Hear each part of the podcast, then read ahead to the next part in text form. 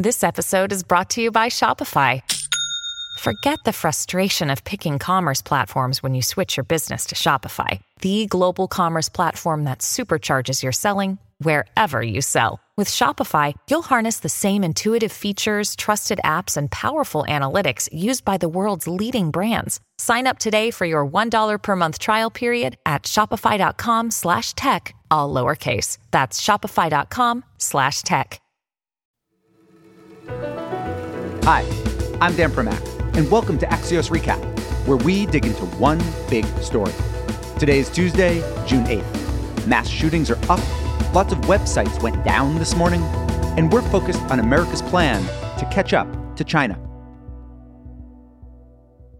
Senate Democrats and Republicans today are expected to overwhelmingly pass a $247 billion spending package that has nothing to do with bridges or roads or social services or COVID recovery. This bill, called the Endless Frontier Act, is about competing with China on technology, which many in Silicon Valley have long worried is a national security threat we haven't taken seriously enough.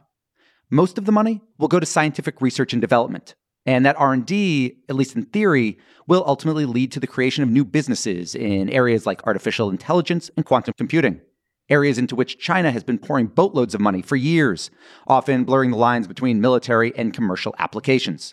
The rest of the money will go to help US semiconductor companies increase domestic manufacturing so that the key building blocks of everything from our phones to our missile navigation systems aren't being built elsewhere.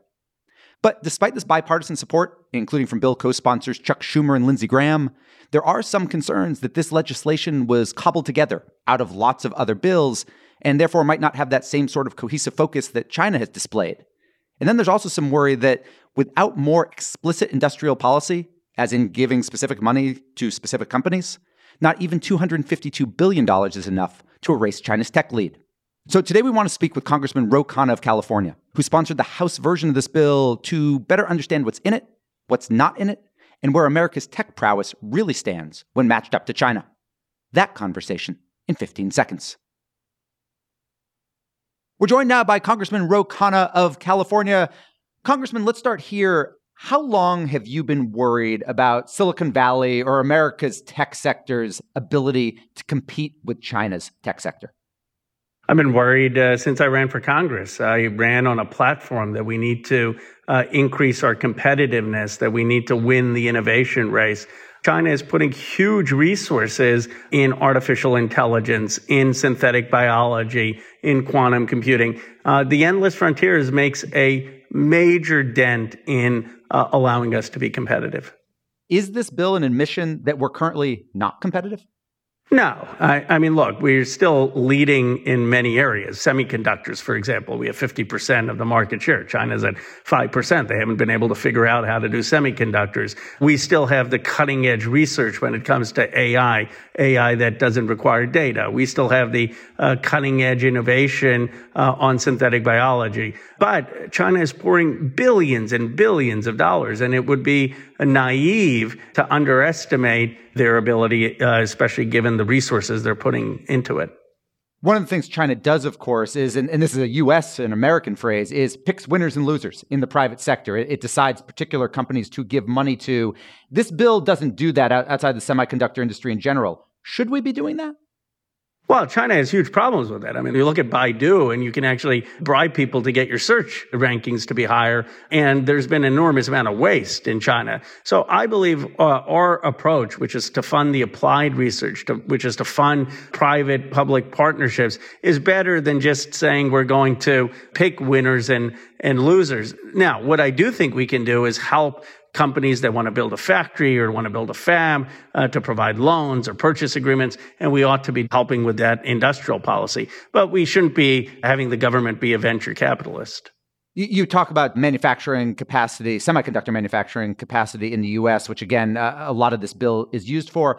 I'm wondering though, a lot of the raw materials that those chip plants use, even if they're based in your district in California, are coming from China. D- does China have kind of this ultimate trump card when it comes to semiconductors because they've actually got a lot of the raw materials that we simply do not have? We're looking to diversify our supply chain, and we ought to be diversifying our supply chain for both semiconductors and for batteries. But ultimately, China is far more dependent right now on us. I mean, 99% of the smartphones are produced by either Apple or Google. They don't have smartphones if it weren't for us. Uh, they have almost no semiconductor industry. So right now, in terms of the dependence, I would argue China is far more dependent on the United States. And you don't want to sever, in my view, the relationship. You just, what we want is for the United States to continue continue to lead in the, in the way of innovation. You talked at the open about how this bill is in part a reaction to the way China has been spending when it comes to tech. What, if anything, do you think China's reaction will be to this bill?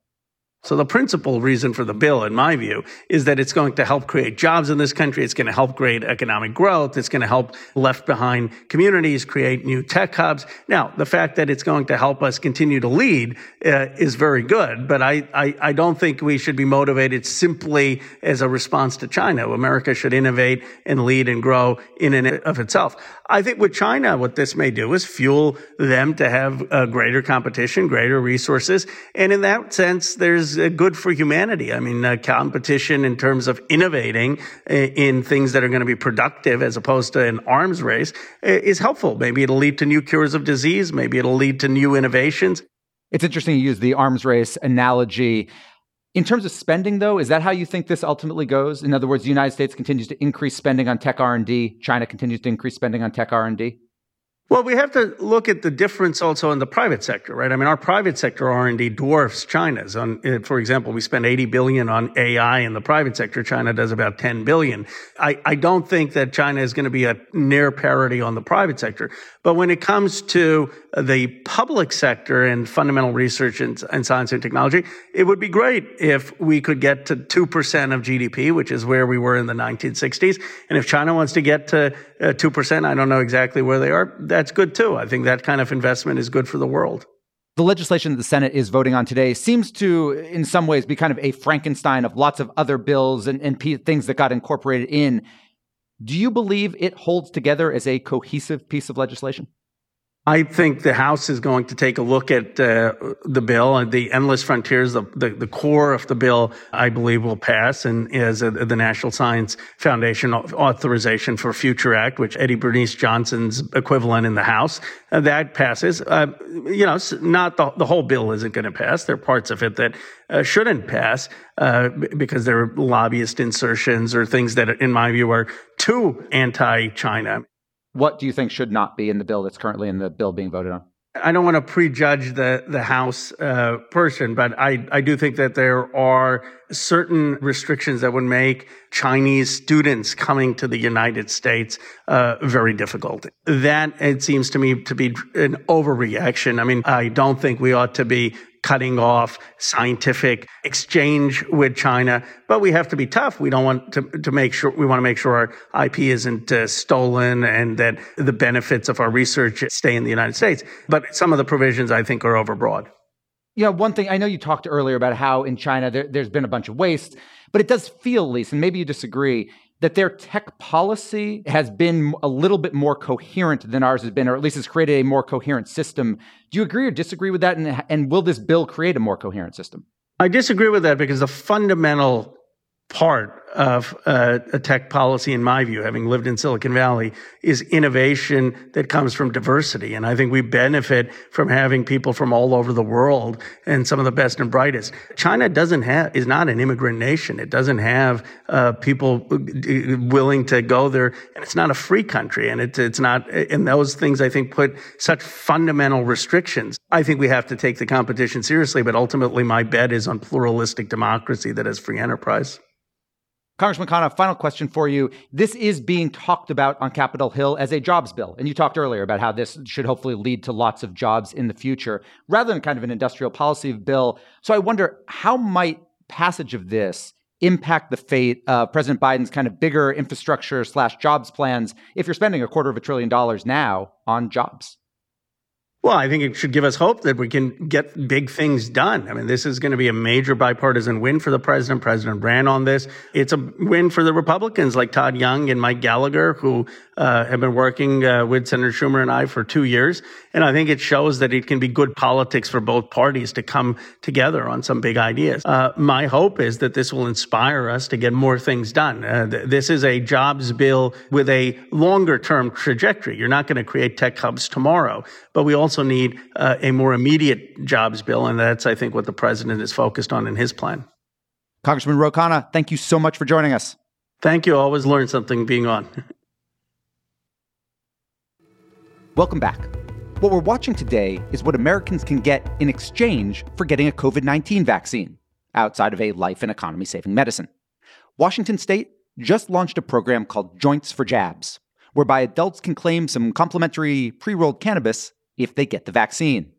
Now, this follows a program announced last week by the White House and Anheuser-Busch, whereby every American can get a free beer if at least 70% of us have gotten at least one shot by July 4th. And one in West Virginia, whereby vaccine recipients can win hunting rifles and trucks and college scholarships. And then Krispy Kreme's promotion, in which it's given away over one and a half million donuts to vaccinated people. And more. Don't forget Ohio, a lottery where tomorrow night they'll announce their third million dollar winner. And yeah, all of this is incredibly pathetic. The idea that Americans need to be bribed to take a vaccine that people in other countries are desperate for. But that's where we're at. On June 8th, when only 64% of US adults have received at least one jab, a number that won't get any of us a free Budweiser on July 4th. And we're done. Big thanks for listening. And to my producers Naomi Shavin, Sabina Singani, and Alex Sugiura. Please be sure to leave us a review. And if you're not already following or subscribing to the podcast, do so. Have a great National Best Friends Day. And we'll be back tomorrow with another Axios Recap.